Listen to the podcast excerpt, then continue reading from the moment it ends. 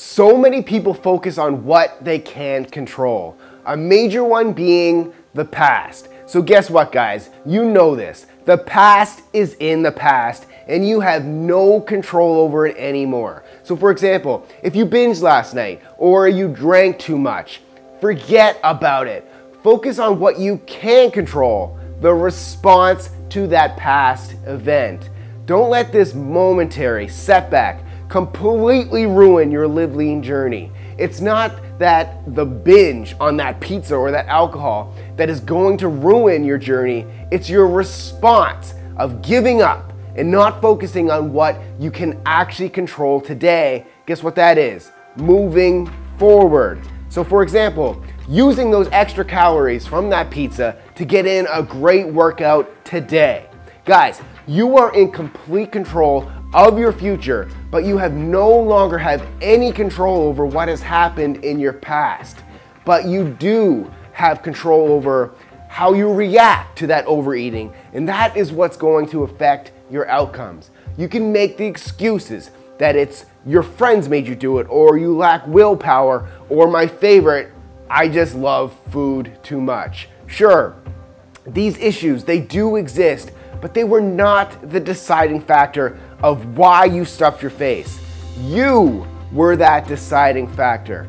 For all the reasons why you think you can't do it, there are hundreds of thousands of people that are overcoming the same issues as you, but they find a way to live lean. It's not that the outside factors, they're not stopping you. It's you. It's your limiting belief in yourself that is creating these poor behaviors. And it's your lack of having an emotional and strong enough reason why this actually matters to you.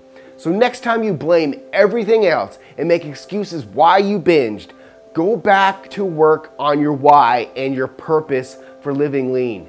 You don't have control over your past, guys, but you do have control over the actions that you take moving forward. So, for example, the thoughts you think, the media you consume, the people you hang out with.